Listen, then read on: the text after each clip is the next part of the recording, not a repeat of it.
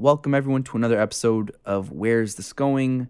Again, before we get into it, I want to please remind you to take a second to go to my YouTube channel. You can find by searching my name, Felix Levine, on YouTube and hit that subscribe button. There you'll find every episode in its full video versions, as well as smaller clips and highlights from those episodes.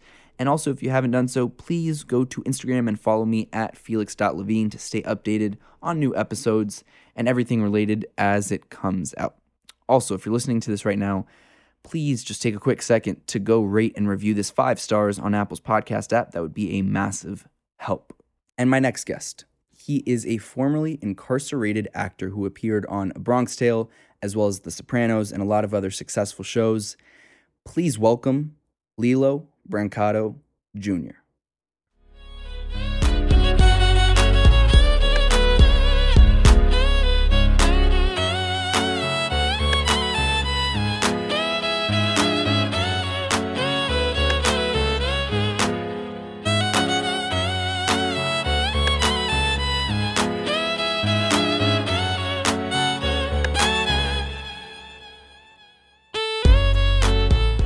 Boom. And we're live. Lillo Brancato, thank you. Uh, thank you so much for coming in the studio today. I appreciate it. Thank you for having me, bro. I really, really appreciate the opportunity. So I told you a few seconds ago, um, if there's a little, maybe a little tidbit, a little story, a little something that the world doesn't know about you. I know you've done a ton of interviews over over your life. Um, well, I don't think the world knows my my nickname. What's your nickname? It's Lilucho. Lilucho. Lilucho. And who calls you that? My very, you know, uh, childhood friends, dear friends, uh, a lot of my relatives, my mom, you know, Lilucho. But then, you know, it's like uh, that because my father's was Lillo as well. So I guess Lilucho is like when you say Ito in Spanish, it's like little Carlos is Carlito. Right. So I guess it was just a, a way of saying little Lillo. Now I want to. So speaking of your childhood, I think uh, you know I've listened to a lot of your interviews the past couple days, um, and I want to go more maybe a chronological sense of you had an interesting childhood. You were adopted, um, and so at what age were you adopted? Um, I came here when I was four months old. okay. January 1st, 1977 was my first day here. And I was born August 30th, 1976. And I heard that you. So you never actually met your biological parents. no, Is that right? yes, that's correct. And there was never any desire to. Um, no. I mean, um, I mean, the only thing that I would want to know if there was maybe anything I'm predisposed to or genetically, Right. you know, cancer or maybe a certain type of, uh, you know, a certain illness that I can maybe protect myself from and take certain precautions and certain, you know what I mean? Yeah.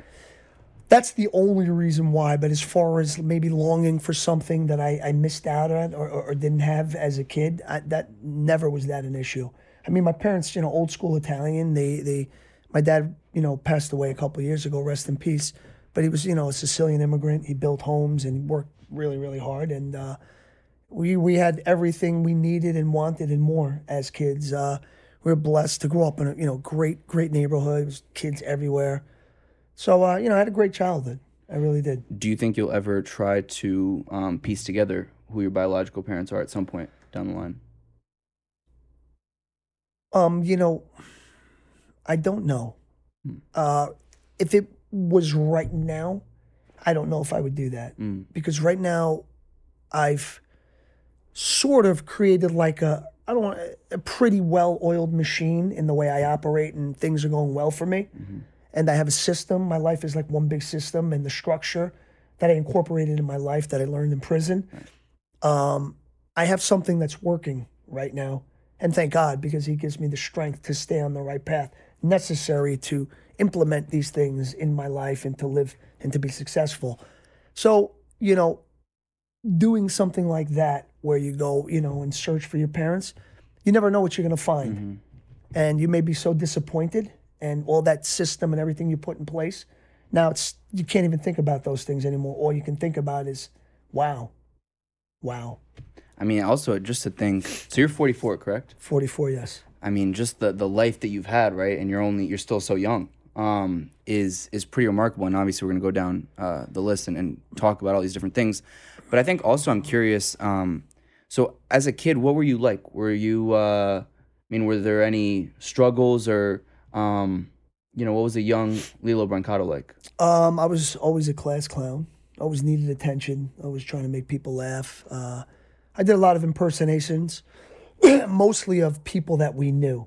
So like my uncles would be like, "Oh, do that guy, do that guy," you know what I mean? Another older guy, and like my friend's father, and I did some good impersonations. But I was bad in school. I used to fight, and uh, I was like I said, a class clown, and I was getting thrown out of schools. But I was always a good student. I always did well. I was always an honor roll student. Always made that a priority to get good grades, and that's what I'm there for. You know, so you might as well get something out of it. Um, but yeah, you know, I got thrown out of a few schools, and my life really didn't have direction. But there was no drugs or anything like that yet. Um, I was in tenth grade, and I went to like three schools that year because I was thrown out of Sacred Heart in September. They didn't want me back. What was what was the reason? Well, it was an accumulation of things. They had just put me on probation that year. They didn't even want me back for tenth grade. My my parents like had to beg them, please, because it was right near us. It was very convenient to go there. And uh, brother Holton and uh, Miss Flynn, they said okay, and they, you know, I, I went back. I got thrown out September 26th. So like I didn't even last a month. And they had my best friend in all the same classes. My friend Paul Agostino, I'm Brancato. So alphabetically, we used to sit right next to each other, and we got in so much trouble because he wasn't because in tenth in ninth grade we weren't in the same classes. And now it's like you look at it and I'm like, oh my god, this guy's in this class. So it was like just a recipe for disaster. And we didn't even make it to October. I got thrown out September 26th. Um, that that particular incident was because on the street, my friend got jumped by these kids who was friends with this one kid. I was a sophomore. This kid was a senior. So I went up to him in the cafeteria and I'm like, "Hey, what's up, man? I heard your friend had a problem my friend." So we started, to, you know, talking like that. My friend Paulie, uh, you know, he had my back. So we were in the cafeteria, and next, and these were seniors. They were bigger kids. And this one guy, Joe, real big guy. I remember he swung at us, and and uh, he missed, and he hit brother Richard in the cafeteria. So it was a disaster. and I got th- I got I got thrown out. I got thrown out that day, and uh, and you know then I, I missed a month, and I went to another school, and then I got thrown out of there because I wasn't I wasn't I was using a fake address. So my parents didn't want to send me to Yonkers public schools; they were bad. So they said maybe we'll send you a little further, a half hour away with my cousin at a house. I know it's illegal, but my parents just want the best for me. That's you know what I mean. Believe me, they knew it was illegal and they were afraid to do it. Because my parents are by the book. You know what I mean? They're like you know old school, but they knew it was you know the greater good, and this guy's going to get a better education there. But uh, and then you know three schools. Then summer came, but I did work at a law office. Uh, my friend Corey Rabin, he's like my mentor. Um, you know, my father, like I said, built homes. Corey was the lawyer who did the closings. We were very close to his family. His father's a judge. The Rabins, very good people. He's one of my best friends and my mentor. And he's in recovery as well. He's in his 60s. And uh, this guy's made a very big difference in my life. And I used to work for him. I was getting 950 an hour in 1992. You know what I mean? Off the, you know, 950 an hour. That's a lot of money back No, then. know. And uh, so that's what I did. I filed and I answered phones. And then uh, July 5th, 1992, I was on Jones Beach. And we had heard about a film called The Bronx Tale. And it was like a, a big thing in the neighborhood and in the five boroughs. So you hadn't acted previous. Never, You didn't even think of it. never even thought of it. Wow. So we were, you know, like I would hear about the Bronx Tale, like on the radio. Robert De Niro making his directorial, looking for kids. And it went through the whole thing, and it was like just hearing that is just so like intimidating that I would never go read. You know what I mean? Right. But I knew, like, I looked. I, everyone tells me I look like the guy. Maybe I could be good, but nah. You know, like it's such a long shot. So I never really put much thought. My cousin went to read. A few of my friends went to read. But you hear so many stories. Oh, this guy got the part. This guy got the. You know, and that's just where we live. So in like the five boroughs, there's probably like 300 kids that said they got the part. So, July 5th, 1992. Day before, we're lighting off fireworks. We decided we'll go to the beach. And we were there that day. My brother calls me out of the water because the guy was handing out flyers. His name's Marco Greco. He was a scout. And he was like, you know, what's the problem? My brother's like, oh, hold on. I'll get my brother. He looks just like him. So he got me out of the water. I met the guy. He automatically, you know, saw the resemblance. He's seen it. Wow, this kid does look like his son. So he's like, have you ever acted? I said, no. I said, but I watch a lot of De Niro movies. So I started doing the faces and all. He's like, oh, this guy. That was a Sunday. He was. He said, we're usually closed. I want you to come in. Come in tonight. And I remember my friends brought me down there. Went home from the beach. took a shower, got ready. I was nervous. My friends took me down to the Bronx, the actual neighborhood where the film took place. They had a, uh, that's called like the Fordham Belmont section of the Bronx. And uh, they had their own, like, uh, you know, the Fordham section of Bronx, it's like they had their own little playhouse. It was called the Fordham, the Belmont Playhouse. They used to do like, you know, little uh, plays and, you know, so this, I didn't know that, but I heard about all this after. So I went down. The guy Marco was there. I'm in the playhouse, and he gives me a scene, the one with the shaving. But it, originally, De Niro was shaving, and I go up to him and say, hey, "Dad, let me ask you a question." So he said, "Learn the lines, and I'll come back and we'll do it." And uh, we, you know, I learned them, and it just was something I was able to do. Like I just knew how to do it. I just everything made sense. All right, interior, night, bathroom. Calogero walks to the, Lorenzo as he's shaving. Blah blah. Yeah. Hey, Dad, let me ask you a question about some. You know Joey Bama from down the block? Yeah. Yeah. Well, he asked me, and it was just like, this is easy. I could do this. This is like, why people find this hard? I'm thinking in my mind, you know. But you don't know that this, like, not everyone can do this. But then there's something else that he does that not everyone can do. You know what I mean? Everybody's got, a, a, you know, a talent. So did you know exactly on the spot this was where where your life was headed? You were going to be an actor. Right there when I did that? Yeah. No, no, not yet. Uh, because I didn't know what I was up against. Right. I don't know this world. You know what I mean? I don't even know if I really did a good job. I know I knew what to do, but I'm saying there's probably kids out there in my mind. I'm thinking there's probably kids out there great, the next De Niro, you know? So this was the VHS tape days. This is 1992. So he puts me on tape. He takes- He says, call me. We exchange numbers. Call me in a few days. I'll tell you how you did. They called me the next day from De Niro's office. They said they saw the tape. They want me to come down. So now I had to call my boss, Corey, and said, hey, listen, I'm not going to be able to make it. Remember that De Niro movie? I got to call back. And I, oh, that's great. I said, but I got my cousin Pat. Uh, you know, I'll have him come because Pat's a judge now. Pat went there, and then he took over that job. You know what I mean? So then, because of that, being around Corey, and Corey's such a great influence, such a great guy, Pat became a lawyer. He just on election day, just he's the judge where he is now. So you know, it's everything. You know what I mean? So uh, and we still see Corey. We go out, you know, and these guys like because I'm single. These guys are not. So they live vicariously through me about certain things. You know, right? they get all excited. Exa- Yeah. so we could talk about off camera. Yeah. so um, Pat went in, and then I just kept getting called back. And the first day was like a million kids in there, kids in the corner, like reading the lines, hey, you know, like doing like real actors. I'm like, wow, this is crazy. And then I just kept going and going and going. And as I was getting called back, there was less and less people. Right. And uh, it was common sense. Like I must be doing a good job because it's still me. And then you know, and then it was just me. How many callbacks are there? Uh, at that point, it was maybe three weeks Wow. every day. Every day. So then they finally said, We're going to go upstairs and meet Bob. I didn't know it was Robert De Niro. I said, Bob. And he has back to me. I turned around. I saw him. Oh, wow. And then I knew it was real. And then we started working together. And I was reading like a million different girls for the part. Uh, you know, everything. And uh, then one day, Robert De Niro said, I want you to put on dress clothes like you're going to church. We're going to do a screen test. We're going to put you on film. And then that's when I knew the kid from who shot Sonny, he was the other person who was going to be C. Mm. It was me versus him. I didn't know that. I thought I had the part because I was going down there for like two weeks straight. I'm the only guy there. I mean, it's uh, you where they're hiding the other guy under the couch, right? You know, Right, so I'm like, right, it's common sense. I see everybody. I see multiple guys coming for that role and that role, but I'm the only guy coming here. For, so it's you know. Mm. And then when this guy comes in, we're in the screening room. Everybody, all everybody's being screen tested, all the finalists that day. So the whole room was packed, and I'm sitting there with my father, and this guy comes up behind me. He's like, "Hey, hey, doing, buddy?" He goes, "I'm Phil Garbarino. I'm reading for C." So I'm like, "Oh boy," because you got to like he didn't make it to this. He's got to be good. He did something, you know, to, Right. to deserve to be where he is today. So I don't know what I'm up against. Yeah, I look like De Niro, but so what? He could look like the mother. He could still look like their son. You know what I mean? Yeah. So now I was like, oof, that that changed everything. So, um, I mean, the, the the the anxiety, the stress. Now it's like ten times worse.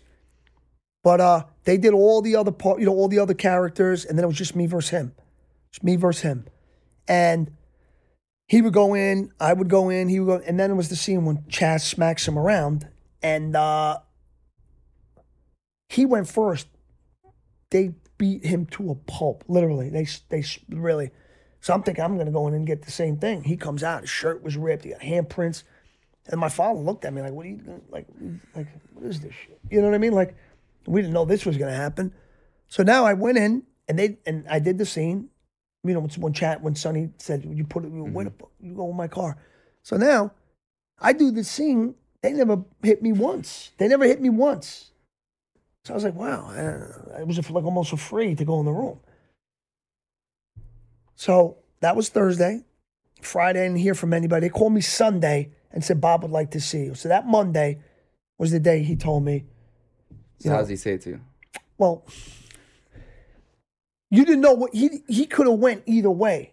It was very ambiguous because you know he makes a lot of facial expressions and well, we like what you did, but Phil's got a little more experience, and you know, we think with the money that we're spending, and it's a big movie. We just think a 21 year old is more suited for this responsibility. Could put it in a nice way, and that would have been it. But he said, uh, he said we liked everything that you did, and uh, and it still could have went. We liked everything that you did. You got you got, but you know, you got a shot in this business, but not on the Bronx Tale. Maybe on the next one. But uh, and then he told me he got the part. I was like, wow came went out. I talked to my you know my father. Was was at the time Robert like De Niro in your eyes like a godlike figure? Oh, absolutely. It's my uh, it was my childhood. Uh, you know, it's my idol. I mean, I watched all when, when he did Cape Fear. I grew my hair out because of the character. I just want. Go for it. Go for it. Go yeah, for I'm it. sorry. Take it. Take it. Take it. We'll, we'll just cut it.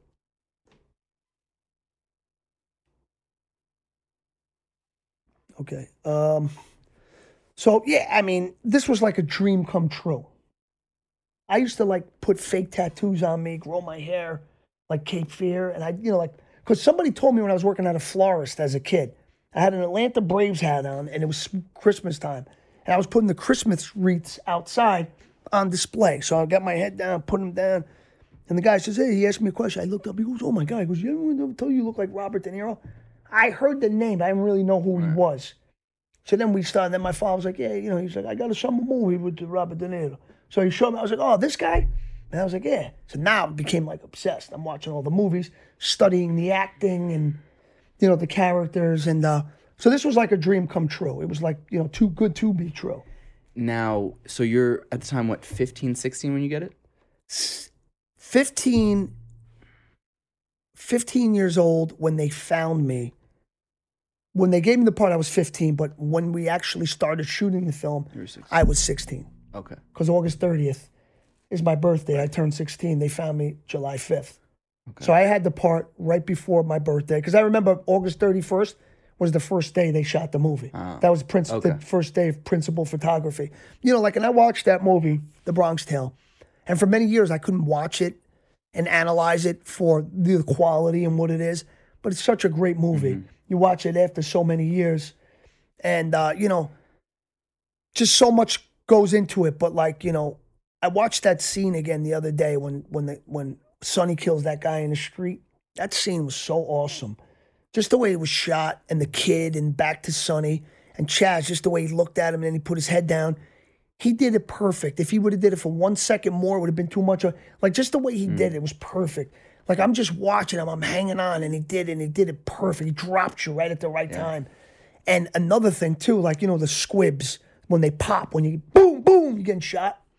And I just spoke to the guy who was breaking the window. We could, Joe Black is his name. Right. Uh, I just spoke to him the other day. He's doing well. Uh, he's a good guy, and uh, he was so perfect, and nobody knew that was Pesci. Right. And then they hide it to the end. It's like, wow, that was friggin' you. And when he goes, fuck you, you freehole. But when he said that, that word is a real Bronx word, right. freehole. When he said, fuck you, you. Free-. And now you go watch him, because you have, when you know it's him, then you go back and watch it, and then you're like, oh, yeah, that is him. Mm. You'll never see that mm-hmm. in the mm-hmm. beginning. But if you remember, when Chazz shoots him, the first squib that pops, what I thought was so awesome, is right here. Because mm. when he's like this with the bat, boom, that first one popped out of his arm. I was like, yo, that was so good. That was so right. good. the way it was shot. And then he come, he shoots him right in the head. He goes, "Get this car out of here!" But that was perfect. That was a beautiful scene. Just everything about that film. Robert De Niro paid paid attention to detail. That's why that film was so great. He paid attention to every little detail. There were films I was on. I'm not gonna say any names. There were films on. I used to have a different haircut every day. Nobody said anything. I was like, all right. Like you don't know that this like this is way different than it was yesterday. If you're okay with it, I'm okay with it too. You know, but De Niro would cut on just the tie if it's out of place. Your hair, I mean, every little detail. These I'm just giving it from the biggest details to the littlest details. And that's why the film was the way it was. And I learned a lot. You know, I produced the film myself. Uh, I also work for uh, I also work for a, a drug rehab. I'm director of public relations, and one of my obligations is to do a one minute movie for them having to do with addiction. So I conceptualize, I direct, and uh, you know, there's a lot. You know, and I'm big on the detail too. and that's a lot that I want to get into after. But I'm just wondering right now. So when it comes out, you're about 16, then 16. No, the film came out. I was 17. 17 it came out in the fall of of uh, 93. 93. Savoy Pictures. Okay, so then at that point you're 17, and people recognize you. I'd imagine they know you. I mean, you're top of the world, no? Especially for a 17 year old, they probably can't get any better than that. Um, I mean, yeah, it was it was Yeah. definitely life changing. I mean, I mean, w- w- would you get noticed? You know, on the street, would Oh, people yeah. come up to you and yeah, yeah, it was like the full celebrity kind of experience. yeah, absolutely, And absolutely. Did you? Is that something that you really enjoyed? Is that something that was scary to you at the time? Well, the attention comes in all different forms. Right. So some of it you enjoy and some of it you don't. You get people that are just jealous and they want to start calling you names. Hey, you jerk off. You know, for like for what? Mm. Because I was in a, like I don't understand this. You know. But then you got people that love you and admire you, and you know, I mean, and that's a beautiful thing. That to have some complete stranger come up to you and tell you, you know, I love you and I admire your work. That's that's special. Did you feel invincible? Yeah, to a certain extent, I did. Because it just happened when I was like that age. It almost felt like this is what's supposed to happen. Right. From Bronx Tale to Renaissance Man to Crimson Tide. These are three studio films for a guy who's never done anything like this, has no experience, and is getting thrown in these situations without the experience. That's that's the most that's dangerous. And do you think that the the drugs and all of that that we'll talk about after, um, that would have happened if you hadn't had this life at such a young age and this attention at such a young age? Maybe at not such a young age, but it would have happened because it's my personality. Okay. It's my personality, you know? And you first dabbled, I believe, at 15 is is what I heard in previous interviews. No, 16 years old. 16. Okay. Yeah, it was like November of two, uh, 1992 um, is when I first smoked marijuana. Okay. And at that point, did you realize like, oh, this is something I'll do a couple more times? Did you think that you were at risk? Did you? I mean, I didn't think anything. I just thought I was curious. right? You know, I heard about it, Yes. so let's do it. Okay. I heard it was relatively harmless. You know what I mean? Um, I had an uncle that did it, and it was no big deal. He didn't. His life was fine. You know, Right. he wasn't some like you know. Um, so I was curious, and I tried it. And then, so where did it? You know, where did it go from there? Well, it went from that, you know, that every day. Um, then I was going out on the weekends and started going out during the week, drinking alcohol, you know, every time I'm out excessively because that was my personality once again. And it still is. It still is. Um, But do you think it's the personality and then amplified by the fact that it, pro- you know, you have people coming up to you Right. and, No, and no. here, have this and this Right. and this. absolutely. Right. Right. In addition to that, yes. And that's definitely an aggravating, it aggravates this whole, and it speeds it up. I, maybe in my early 20s, maybe I would have started. But with this, when you're at parties in the hills and there's cocaine everywhere, you know, beautiful women, and you see people that like, you know, own the house. It's like a $5 million house. They're doing it. Yeah. Like, it may not be that. Look at the house this guy has. He's, he's had to have done something to put this together, you know? So this is the, these are the kind of things that, you know, I, I saw early on. But like with anything else, you never think it's going to happen to you. Right. Um, so I just kept going. And then, you know, I was introduced to the cocaine, loved it. Then I said, wow, you know, maybe if I do this when I go out, because it was like made me feel like so good and like sentimental. I love you, man. And Like this would be the key. And you think it's just as simple as that. And but you know, like cocaine is like referred to as the devil. And when the devil caresses you, he wants your soul. And that's what he's doing in the beginning. So you think it's gonna be like this all the time. But the more you do it, the less you feel as good as you did that first time.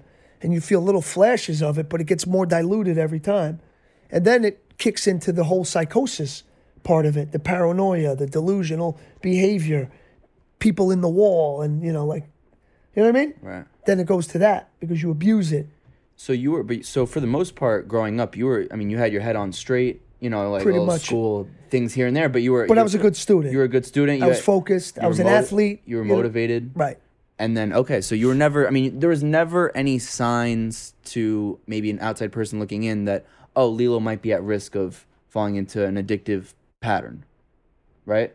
Not at that point. There were no signs of anything. And, you know, growing up where I did in the neighborhood, it was all old school Italians, not Italian Americans, like the immigrant types. Yeah. And that all, they all had kids.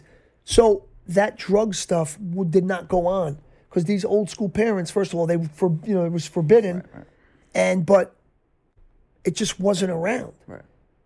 So there's no experience. You don't know anybody that's doing it. So when it does present itself, you don't you, you don't know what to do. And that's why sometimes I see you know I see the way people baby their kids, and I know you want to protect your kids, and I know you love them, and I know you want what's best for them. But sometimes you got to let them go a little bit, and you got to let them f- see certain things, because you know what, life is not always peach. You know, life is mm-hmm. not always good. You know, it's, you never know what's coming, and you know, smooth waters never made a skilled sailor. Sometimes you have to experience turbulent waters. That only makes you better. You know, like a lot of people, like you know, of course, prison, the word, the stigma behind. You know, it's an ugly word, and you know, I, I mean, not at the expense of you know the the the heroic police officer who lost his life, but I'm saying prison for me was like it was. I wouldn't be where I am today had I not been there, and people want to like prison can be a good place. It can be a place where God takes mercy on you mm-hmm. and says, "Go here for a while." But you have to see it that way. You have to recognize it as that being a sign and a sign in that way. Because not only everybody does. Some people look at it like I could go meet new people here, become a better criminal, and when I come home, I won't get caught like I did this time. It's a whole different mentalities, but that's the way I saw it. And you know, I, I owe a lot of the way I am today. I'm so focused, so disciplined, and so structured because of prison. It's like there's no, you're gonna cry, you think you're gonna go home? You're not going home. You gotta tough it out. And then it comes to a point where what bothered you doesn't bother you anymore. And you just see as time goes on, like, wow, like when I first went there, I was like a kid, grew up, you know, I was a spoiled brat. My parents gave me everything. You know, had the best of everything, the best birthday parties, the best communion. You know, they spent so much money and like, you know. And then to make matters worse, then I'm like in these movies. So it's Yeah. like, who's gonna tell me anything? Yeah. You know, I'm making all this money as a kid. And you know, Did I they mean- ever, did they ever find not to interrupt you? Did No, they ever find out uh, or could tell about the drugs that started to, to it was so it was right when you're about 16, 17 you start dabbling and then it, it kind of just progresses from there, yeah. yeah. And and they To hallucinogens like mushrooms and how old are you when you started 17, 18, Oh, okay. mescaline. and did they have any idea? Uh, yeah, they did. My parents knew I was smoking a little weed and stuff like that. And to them, that's like heroin. Right. These old school Italians, Yeah. they, you know, that's very bad. Um, I don't think marijuana's all that bad. I think people can use it if These days it's Yeah. destigmatized. Yeah, know? it's. Uh, I think it's uh, very. It, it can help. It can help so many in you know dealing with addiction. Right. It's uh, you know. I mean, for so many years, the way it was spoken about, and it was just not legal, and so many people think it's so bad. But I think it has so many positive things. But you would find a way to separate career and drug use. Or no? In the beginning, I did because I still wasn't that far gone. Right. But as time went on, there's you know, I mean, there was scene, you know, the scenes I did in The Sopranos where I was high. Right. I had read that. and yeah, in major motion pictures, I was there high. So at the And end, could they tell? yeah, I mean, some they're not going to say it, but they could tell. You, could, you think you're fooling everyone, but you're not fooling. You're only fooling yourself. And was it at that point because you were already addicted, or because you're like, ah, fuck it, let's see if I could do it, or was it you just thought you were invincible? What, no, what was not it? the invincible. I just needed it. Okay. Yeah, I had So it was addictive at that Uh, point. Yeah, addictive, right. It was 100% addictive. And because I would do cocaine all night, and then it's like I got to go to work the next day, and I'd be all like geeked out, my jaw going. I can't go to work like that. So then I would go snort a bag of heroin just to come down from that to the point where now I'm like normal. But with that dope, now you're going to be throwing up every five minutes. You'd be do- Yeah. You know what I mean? So it's like, but uh, yeah, it was bad. So did you? But at that point, did you ever feel like, uh, this is a problem? Oh yeah, absolutely. I knew it was a problem before that. When did you know it was a problem? I knew it was in a pro- I knew it was a problem probably like by 1920. Okay. and I still went till 29. You know what I mean? And if I hadn't got locked up, I'd probably be dead right now. Um, yeah, because like I seen like as we were getting older, like all the guys I did it with, and these guys just stopped, and they're like meeting girls, and you know what I mean? It's just, and I'm not like I now. It's like I'm a Tuesday night. I went and got myself a gram. I'm cutting it up on my you know junior high school yearbook, and snorting blow in a Tuesday night in my room for absolutely no reason. That's a problem. And but at 1920, when you realize it's a problem, are you telling yourself, "I want help"? What do you, or is it just like, ah, we'll see where this goes? Exactly. Right. because you're too embarrassed and you never think it's going to happen to you. Right. All the stuff you hear about on TV, all this, it's not going to happen to you. And you thought you could you could do the career, the acting career, and be that big star while doing it, and you'd be fine. Right. Right. But, you know, I was uh, So then- So then, um, and I don't know how much you want. I mean, you've probably talked about it. I, I mean, I've seen the interviews a million times with the whole jail situation and, and you know the incident of that night. Um, but and people can go figure that out and and go look it up. I'm more interested in hearing your mental psychological process of knowing you're going to go to prison. Um, and I mean, I can only imagine because you're also a high profile individual that when this news breaks you just I don't know. Did you feel like the world was crashing in on you? Did you feel like what was going on in your mind? You get arrested. What are you thinking? Well, well, we we had both. Well, all three. There was all three of us were shot. So I couldn't think of anything else but Where do you get shot by the way? I got shot once, twice, and then right here. So I couldn't think of anything other than to just survive the night because I started getting weak. I was losing a lot of blood. But in the beginning, like when they charged me with murder, I'm like, how's that happen? I didn't even have a gun. I didn't shoot anyone. I didn't know there was a gun. So like, how does this? How are you charging me with murder? You know, I'm thinking maybe an accessory, and they were like, no, you got murder too. That's 25 to life, bro. So I'm thinking, how the hell does this happen? Then I learned about the whole felony murder thing. If you attempt to commit, you commit in furtherance or in immediate flight there from a felony, causes the death of a non-participant. That's felony murder. So now, like, oh wow, I'm tied into this like through this, and it was very scary, very scared. They were telling you you'd be there for life. Yeah, a lot of people like, you know, oh man, you ain't gonna beat that. You ain't gonna beat that. What, what are you thinking when someone's telling you spend the rest of your life in jail? I'm thinking it's gonna. It's true. I think it's it's gonna happen because a lot of guys that told me have they got experience in jail and prisons and have seen, you know, sentences handed down to guys that did this and oh, this is a cop, in New York City. You know what I mean? So I was very, very, you know, very scared of the outcome of the possible outcome. And was it made worse by the fact that you were this, you know, up and coming or at least very established at the point at that time actor? Um, it made it worse in some regards, but it made it better in some because you know you got some COs that you know love the movie and they give you a little you know, a little half a sandwich or you know what I mean. That was cool, but then you get some that'll go out of their way to make it harder for you to let you know you're not making movies. This is something else, and I'm going to show you that it's something else, so it could work with you or against you. And your parents and family, I mean, did you feel a sense of embarrassment? I mean, what what, what was their reaction and how'd they treat you through My parents were heartbroken.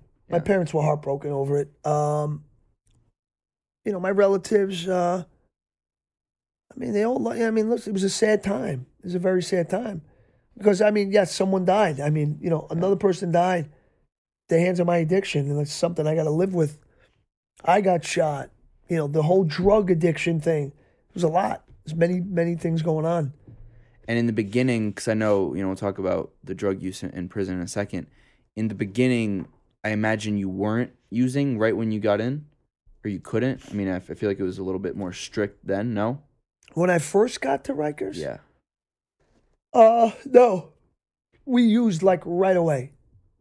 I was so in a, how's it work? How's it work? Because you know, obviously, it's supposed to not be like that. well, you know, you gotta understand. When I first got there, we were like, we were like in wheelchairs, and you know, we Right. were all shot up. We were in a medical dorm in NIC in Rikers Island, Rock on Rikers Island, North Infirmary Command. So it's basically a hospital. It's an infirmary. You got the main building, and then you have the annex. We went to the annex because they got medical dorms. You got a million wheelchairs in this place. Like you got bad guys in wheelchairs. Well, you, God only knows what's hidden in those wheelchairs. Are you They guys got- handcuffed to the wheelchairs? Is it how's it? No, no, no, no, no, not that. Yeah, you got guys with syringes in their things. They got HIV. They got syringes in their thing.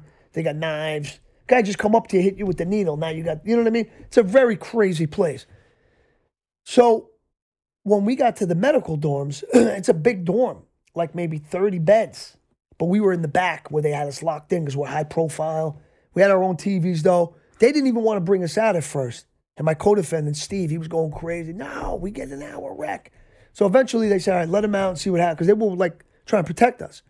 But, you know, my you know, the guy I was with, he was he told the, the depth of security, he goes, What are you trying to protect us from? These guys are in wheelchairs. What are they gonna do?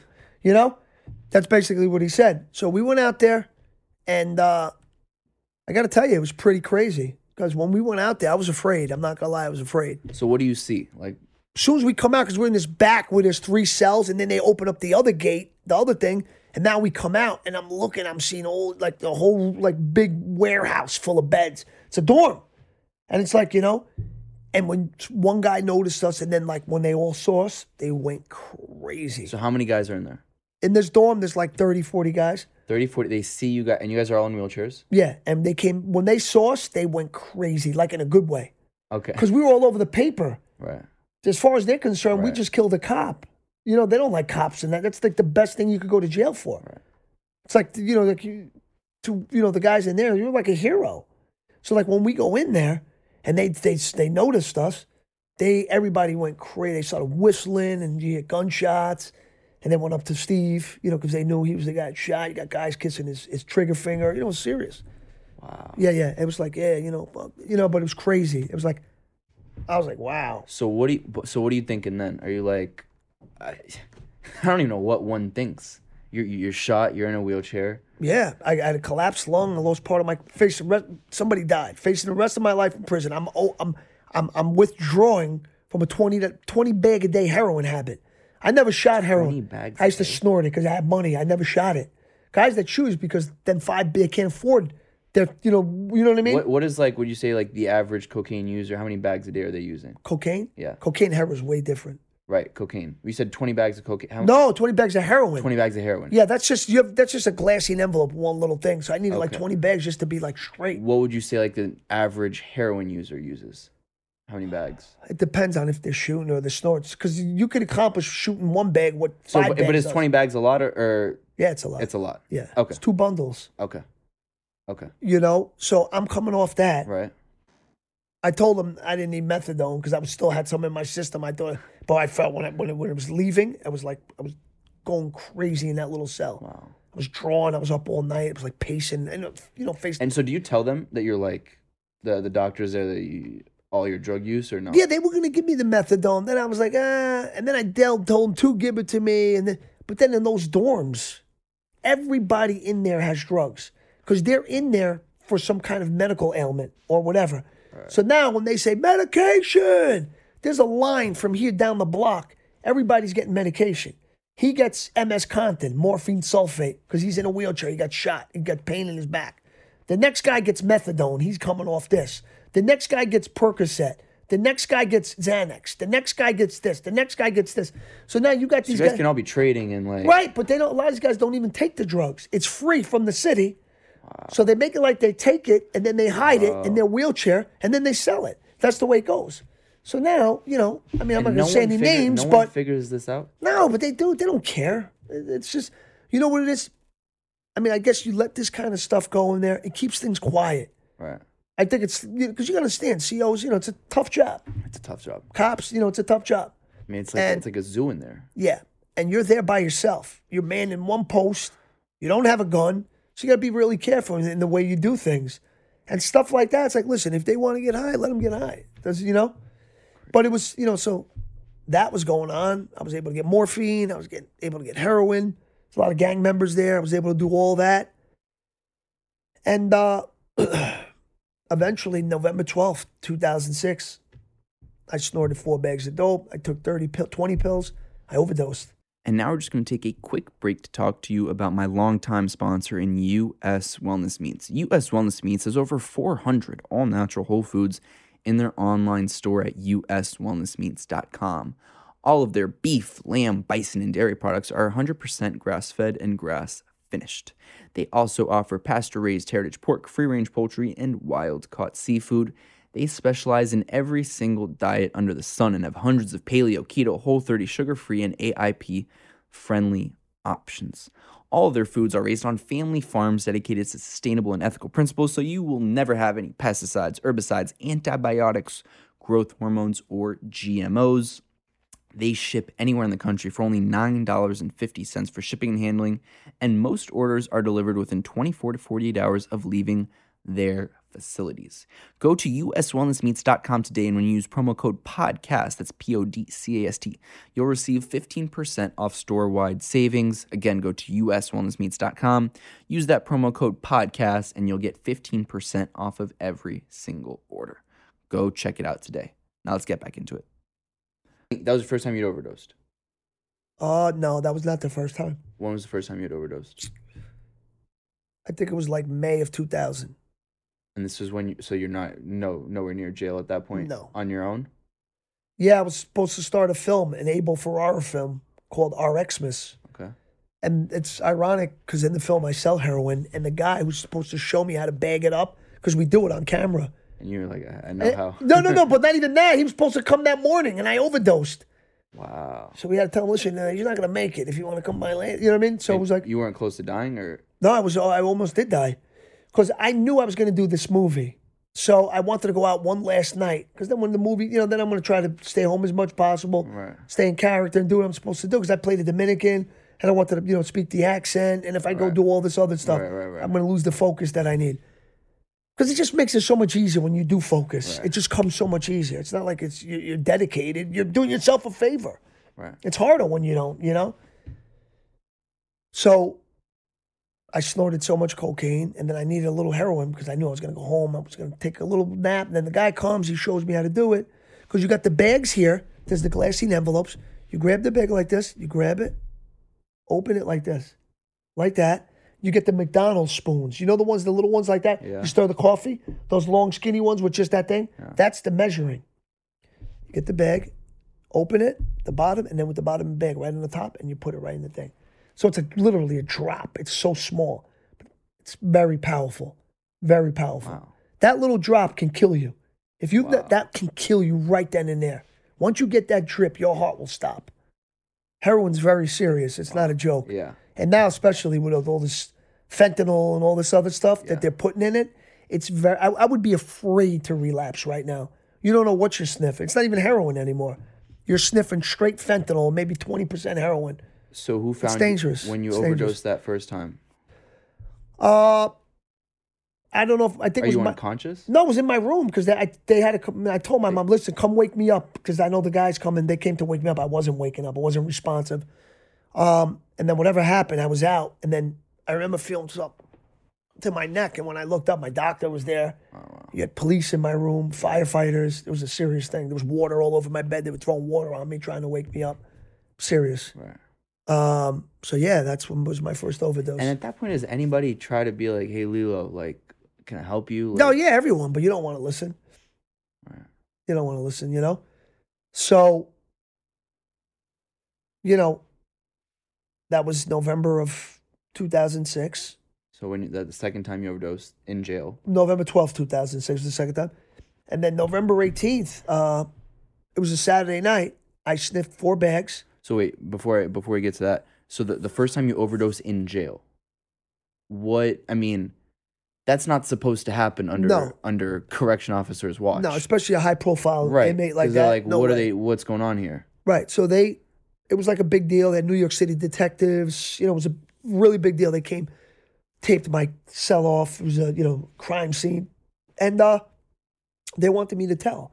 I never did. They gave me 80 days in the box for dirty urine. They did confirm it by giving me a urinalysis. Happened Sa- Saturday, Monday, they gave me the urinalysis. Sure enough, I was dirty. So I went to the box. And right when I got to the box, my cousin Pat and my friend Corey, because Pat was an attorney and right. Corey's an older gentleman, he's an attorney. So they came to see me on an attorney visit. So they were very disappointed. And these are, I love these guys. Hey, we play around. They weren't playing around. They're like, dude, somebody's dead. You're doing all this time, and people are here for you. We love you. We want to see you through this. But you, you're doing this, you're not going to have anybody. For some reason, it just clicked that day. And that November 18th, that Saturday when I did it, was because I went to the box November 24th. Because you never know when you're going. They just tell you your number comes. You already got the tickets, and now the ticket's there. When they get room in that box, which you'll never know, they'll call them and say, yeah, I got a room for your guy. Brancato, pack up. Let's go. You're going to OBCC. Ah, ah, ah. You're watching a movie. Next thing you know, pack up and you're going to go sit in a room for 80 days. That's the way it goes. You want to use drugs, that's how it goes. And there's nothing you can do. You can call your lawyer. You can call whoever you want. You're going. So that's why, you know, that kind of stuff, it just like shakes you up. It makes you hard because, like, I mean, you, you're sitting at home, you, you, you cry, you pretty much, you know, you, when you're younger, you get what you want, you get your way. It's not happening there, you know? So what's it like for you? Who I mean, you're a celebrity. You got everything in the world. You got the money. You got, and you're in the box. You're like, does it does it hit you? Did you ever have a second in jail where you're like, wow, like you you were able to finally process everything that had happened? Yeah, it took, you know, once I started getting, you know, the clarity, getting sober and stuff like that, that's when it really started hitting me like, wow, I'm in a lot of trouble. But then I started learning the law. I started working out again. Uh, my first lawyer, Mel Sachs, he passed away, but then I got Joe Tacopina. He was Meek Mill's lawyer, A Rod's lawyer, but I had him before those guys. All right. so, but Joe, Joe's, you know, saved my life. It's great. And uh, got acquitted of all the top charges. I was uh, only found guilty of an attempted burglary in the first degree. So I got 10 years for that. So now I go upstate, completely, you know, sober, clean and sober. I didn't have my GED at the time. So, you know, um, I went to school, I got my GED right away. And then I enrolled in college, like a, a degree, not a cer- certificate. It was I a real that, yeah. recognized degree. And I studied. I did as much as I can, and I didn't, you know, I used the time wisely. Worked out. I did all the right things. I earned my my credits. Uh, you know, um, earned my sixty credits. Got my associate's degree. Got a six month time cut as a result of that. Came home January first, two thousand fourteen. The beginning was tough. You know, the beginning was a little tough. People slamming doors, and you know, my manager showed me emails of like casting directors that loved me, and now my manager's trying to set up these. His name's Eric Kritzer, trying to set up these general meetings for people to refamiliarize and myself to refamiliarize, and hey, I'm back, and you know what I mean? A general meeting like that, and uh, I'm not going to mention who it was, but I said, uh, you know, he says he told me he said, Lillo, this is the kind of this is the kind of emails I get when I sometimes try to pitch you or for a general meeting. The one lady, and she cast me in something really big before, and she was, you know, and Matt, my manager, Eric Kritzer, said, uh, you know, I would love for you to sit down with Lillo. And she said, I would be afraid to be in the same room as him. This is the kind of stuff that I dealt with. But that's nobody else's fault but mine. Yeah, you're involved in something that, you know, someone was killed. So maybe a normal person would be afraid. You're going to kill me? What do you, you know? So this is what I dealt with. But you know what? I never let me let it take me off track. I knew the best way to, to, to overcome all this is to become successful again. That's the bottom line. To become successful. Did you know in jail? You're were you thinking about the return and how you're gonna make a, a return to, to acting and It wasn't so much about the acting. I knew I was going to get my freedom again. I didn't really, you know, like the acting was a bonus. If it happens, it happens. But it's like I, you know, but I'm just somebody's dead. Right. You know, I can't be, you know, like. Did I, you I'm just going to get my freedom again. My family's still, you know. So it was like more grateful for just for that. were you able to to talk to the the police officer's family at, at any point in time? Um, you know, not when I was on parole, but I did do a couple things on restorative justice. Um, and I happened to meet coincidentally a relative of the police officer's sister, and and uh, it was like a peace offering. Um, it was like a peace offering, And I said I would love to sit down. I would never do it because when I was on parole, that was like the first stipulation. You cannot go anywhere near these people. I Don't try. I Don't nothing. And I respected that. Respect. My curfew was nine o'clock. If I, I used to come home at nine o two, I would be afraid. I respected that too. I respected all my parole officers. I did what I was supposed to do, and I was not going to let anyone derail me from what I needed to do. So what were we saying? Who we? The police officer's family. Okay, so I um, I said, well, ask her. I would love to, uh, and she told her she's not ready yet. You know, she's not ready yet. So I mean, what am I going to do in a situation like that? But I did reach out, and uh, if you're not ready, that's you know. Do you carry any of the the shame? Do do you feel, um, or did you ever feel during your time in jail that, um, you know, a sense of I'm ashamed of myself, or I'm ashamed that my uh, activities or my tendencies or my addiction um, led to all this madness? Absolutely. How do you cope with that on a daily basis now? I mean, the way you cope with stuff like that is, I mean, the, the best and the most sincere apology is changed behavior. Right. So you changed from what you used to do. Like now, it's like I can show you my, my last 10 texts, and I guarantee there's at least three or four people that I work with on a daily basis. And I try to share with them my experience and my strength. And, you know, hopefully mm-hmm. it's contagious. And then they can learn from what I've been through. And then the next, they pass it on to the next guy. That's what it's all about. So uh, when I do that kind of, if I was, if I was still doing drugs and doing stuff like that, I would feel ashamed. But ashamed is not what I am right now. I'm proud of what I've become. So I'm definitely not ashamed. And uh, listen, I definitely take full responsibility for how my actions and my drug addiction made a contribution a contribution in the death. Right. Because obviously I was there, you know, and uh, something that I got to live with. But as far as me killing the police officer, people say cop killer, that's like the furthest thing right. from the truth. Right, right. Okay? That's the furthest thing from the truth.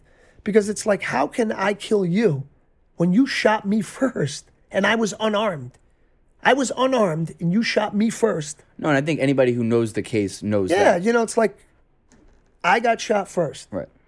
I understand I'm on private property. I did not have a gun. I did not do anything, anything for where you, you know, warranted for you to shoot me. Right. But you shot me. I understand you came out, you heard broken glass, and you're trying to protect your neighborhood. And I understand all that. But, uh, you know, let's set the record straight. I did not kill that guy. And I don't feel like I should still have to suffer. Right. I paid my debt to society. I've been, in, uh, I've been, a, I was a stand-up guy. I did my time like a man. I never told on anyone. And I came home and I've devoted a big portion of my life to helping other people. So I think like people like still opportunities are taken from me. Oh, Lillo, we're gonna have to cancel the event. Some of the cops found out. Why? One time they told me they made a big deal because I went to this school in Jersey to talk to these kids, and they were like, right message, wrong messenger. Who do you want them to learn from? Right. You got to have them learn from people that've been through it. And the fact that I think that you're ta- like writing this bad stuff about me after I didn't get paid for that. I took time out of my day in hopes of maybe even helping one of those kids. Mm-hmm. And the fact that these cops did that, it's absolutely disgusting. Mm. You're, you're right. You're protect and serve. How are you serving anybody right. if you're if you're making a big deal about a guy that took time out of his day to like go help and make make things better, not worse? You're making it worse by making this. Some of these kids probably didn't even know. You know what I mean? Mm-hmm. And it's like it's just ridiculous. So, and so I believe you're what, 13 years sober now? 14. 14. Yes. Because it was 2006. Right. November 18th. You- I just I just celebrated 14. Congratulations. Thank you, bro. La- last was last week? And so you were able to cut cold turkey? Um, That must be hard because, I mean, you were using a lot. no. Well, at that point, I didn't really have a Okay. habit because I was only getting it when I could Right. in jail. The beginning was hard because I didn't, you know, that was kind of how I had to go cold turkey, and you know, dealing with this situation. Right. You know what I mean? So like, you could be in the best situation in the world, but if you're withdrawn from heroin, it'll make it really bad. So now you have like the worst situation in the world, Right. plus that. So now it's like, oh, and you're in pain. And your and your body's probably yeah, going well, crazy. Yeah, no? yeah, yeah. But I'm all shot up too. And you're all shot up. Yeah, so I'm like, this is all held together by staples, It was bad, bro. I was like 130 pounds. And was there ever, I mean, any temptation from that point on to even when you were out and it was easier to, you know, to dabble? I mean, how how do you how do you advise someone who is a recovering? Because I know this is a lot of the work that you do, who is um, either addicted or a recovering addict, uh, to tell them don't try it again, don't you know, to stay away. well, It's it's e- it's easier said than done to Well- someone who has an addictive well, personality. you got to, you know, it's all about the way the brain works. We have a dopamine processing system. And then someone who's an addict, the dopamine is not processed as fast. So there's like almost like a hole in the soul. Right. So like, you know, the kids that are going to become addicts, they eat a lot of chocolate when they're, and they do things to hit that pleasure, that part of the brain where they're lacking. Okay. But drugs are not the only way to achieve that, you know, that sensation, but you can mm-hmm. do, you know, working out. Working out will give you that same, that same feeling. And, you know, helping someone, service. That's why it's so big in recovery, doing service and, and being of service to others. When you go help someone else, well, that makes you feel good about yourself. That has intrinsic value.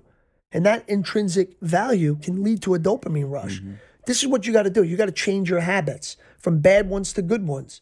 Maybe every morning you go help these people at the, at the you know the soup kitchen, or you go do whatever that makes you feel good about yourself, bro. When you're let's face it, when you're feeling good, you're not getting high. Right. It's when you're not feeling good is when you get high. So when you're doing all these things that make you feel good, you won't have to get high. And becoming mindful, how you just allow something to enter, you process it, and you let it go, as opposed to like ruminating. Because your mind is, you know, the, the, it could be the, the cause of all your, you know what I mean? Every, you know what I mean? Just in the way you're looking at things. But when you can become mindful, because listen, you go in recovery, you go to rehab, wherever you go, when you come back out, the world's still the same. Right. You're still going to have these situations. Nobody's going to change for you. You're the one that has to change. And the key is to become mindful, to become mindful, to be able to, to be able to be in those situations where you see the drug dealer, take it in, and you just it's like it's like uh and uh you know uh, there's there's a term it's called urge surfing. What's like you know like urges are like waves. You know how the wave just starts and then it builds up. It's like an urge, and then it gets all the way up here. The more you feed that urge, it'll keep going. When you don't ruminate and you don't feed it, crashes and it Mm. goes away. And this is where the key in becoming mindful is Mm. because you'll never extend that wave. That urge will go away. It'll go away because the when the urge first hits you is not when you get high. Sometimes when it lingers and it just doesn't go away. Because in the beginning you do have that and you think like, ah, well, I can't, and then it just doesn't let you go because you're ruminating and you're you're not using your mind in the right way to be able to combat this right now. But doesn't mean you you can't learn how to do that. That's the key. And uh, you know, do you ever resent yourself for um falling into the addiction in the first place not that it was your fault but do you ever feel like man what the fuck i wish Of I- course, of course. I wish I would have took things a little slower. Um, I just and I wish I would have had a little more experience. If I was even a few years older, maybe that wouldn't have happened. what would you have told yourself now tell maybe to, if you tell a little 15 16 year old who's starting to to get all that fame and all that uh, you know people noticing you in Oh. stardom Well, ooh, well, I would say is don't stop being a kid your age, and don't stop doing age appropriate things. Don't lose that because the grass is not greener on the other side. Right. Okay. Yes, you have this opportunity, and it's what it is. It's work. So go do the work, get paid for it, but don't get stuck on all the other stuff around it. The parties, the this, the that. That's going to be your downfall. That's going to ruin you. Stay, be a kid. Don't lose. Do not let your education go. Other than your health, your education is probably the second best investment in, in, in life. You can never go wrong. Best, but your health, if you don't have good health, you can't learn. Or you could learn, but you're not going to enjoy what you learn and the fruits of what you, you know what I mean? Health is number one. But make sure you stick with your education and and don't don't grow up too fast. That's what I did. Got to the point I was in my like late teens. It's like, what do I do now? What do you do now?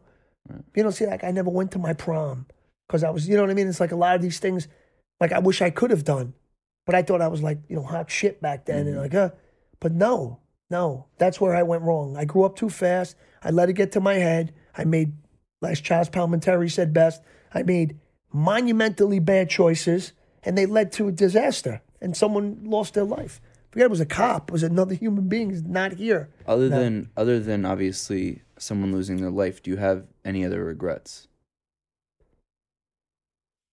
In that situation or in general? In general.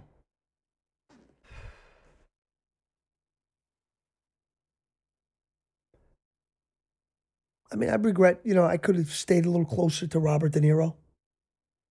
But my th- my my my thoughts were like, this guy's probably got so many people that bother him on a daily basis that maybe I shouldn't do that, and maybe I should be one of the guys that doesn't do that. But now that I look back in hindsight, I said, you know what? I really because he would have probably like he's got a son my age. Hmm. You know what I mean? So it was like, And I- looked up to him, so I know what he would have said. I would have listened to because I respect him. I look up to him. Same thing with my dad. I looked up and respect him too. But this is just another person with another person's. And I heard that you had uh, met or you had seen him at I think it was a reunion uh, back in 2017. wasn't a reunion. They were shooting the uh, the Irishman. Okay, yeah, it was that. And but you had seen Robert De Niro after the whole prison. Oh yeah, yeah, yeah, yeah, And you had a brief conversation, correct? yeah. Like two minutes. Was there? I mean, when you see some of these people that you from that past life that of acting, or the Robert De Niro's of the world, which is doesn't happen every day, did you feel like ashamed? Did you feel? I mean, what's that must be very different, you know, especially you hadn't seen him in 15 years. Uh, yeah. I mean, yeah, it was very different. So much had happened, but he was still, you know, beautiful guy. Yeah. You know, came up. He was, you know, he asked me like real sincerely, "You okay? You okay?" You know, asked about my family, and uh, it's great. You know, was, uh, and I, I do regret not uh, keeping as much in touch as I should have. Now, so where do you go from here? Um, you know, I mean, you're 44 and a big, a crazy life, I guess, up until this point, but you're still young and you're healthy and, you know, you look good, you're in shape. Um, is it, I mean, I know you've done, acted in a bunch of different things uh, since you got out of jail. Where do you go from here? What do you, what do you hope the next five, ten years look like? Well, you know, like I said, I got the, a film that I produced. It's called The Fury. My partner Victor Rios, he directed it. It's a vigilante movie. It's awesome. It's not your run of the mill. Where can people watch it? Well, it's not out yet. Okay, we're we're out. still finishing the Okay. music. It's not your run of the mill independent film. Looks like a huge studio film. It's awesome. Um, then I have a film called Made in Mexico. Mario Lopez produced. I play like a Mexican cartel tel- tel guy.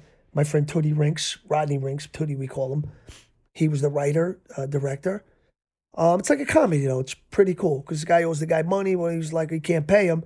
Then they kidnap this writer, the, the, the cartel guy, and he tells, well, then you're going to do the movie here about my life with my guys. You got guys holding up like like these metal things, his guys, like, you know, for the bounce, for the light.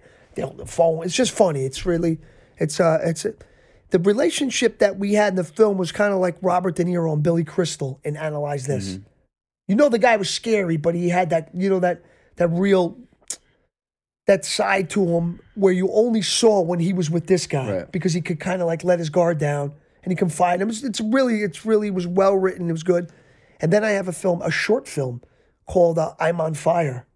Um, Michael Spizia, uh, David Stern, they wrote it. Michael directed it. It's with Jamie Lynn Sigler, Okay. girl from Sopranos. She plays my wife.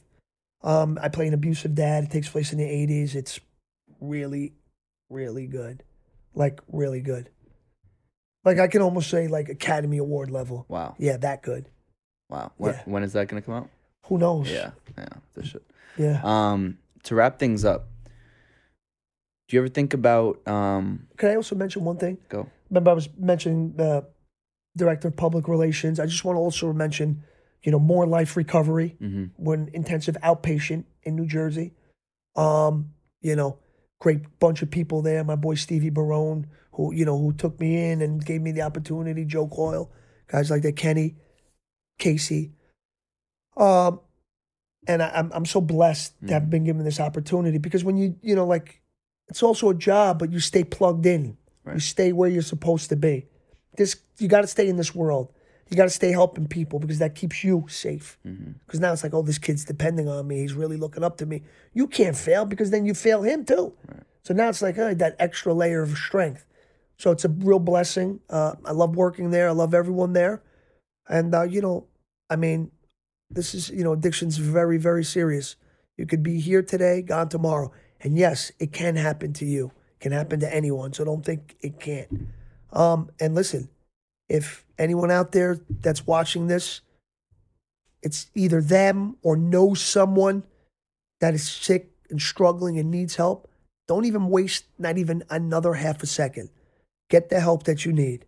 Seriously, if you if you if you're a, a mother or a father, you know, keep your kid off drugs if you want to save the kid's life. Just like Carroll O'Connor said. He said those exact words. Keep your kid off drugs if you want to save that kid's life. Because if he's going to stay on drugs, he's probably going to die or end up in prison. So this is, you know, the, the urgency is, you know, get get the help. And finally, do you uh, do you ever think about how you hope to to be remembered, or you know, I want to a be legacy? Yeah, I want to be remembered as a guy, you know, who's uh, you know came up really fast and did some great things, but then went down really fast and but showed that uh, second chances are real, and that someone can turn their lives around, and that it's not it doesn't matter how you start the race, it's how you finish. Beautiful. And people can follow you on Instagram at Lillo underscore Brancato. Yes, L I L L O L I L L O underscore Brancato B R A N C A T O. Beautiful, Lillo. It was a, a pleasure um, to have you on, and I just. I, I uh, mean, I, I, I'll shake your hand. I, don't care. and I, I, don't and I, you know, I, I mean, what a life, obvi- uh, obviously, but also I think it's beautiful to see someone um, turn their life around and help others, and I think that ultimately that's that's what the message is about. I know that's what your social media is about, and I know that um, you know, it's uh, it's beautiful to see people do that, and uh, thank you for for for doing that for people. Thank you, bro. I appreciate that. Thank you. Thank you.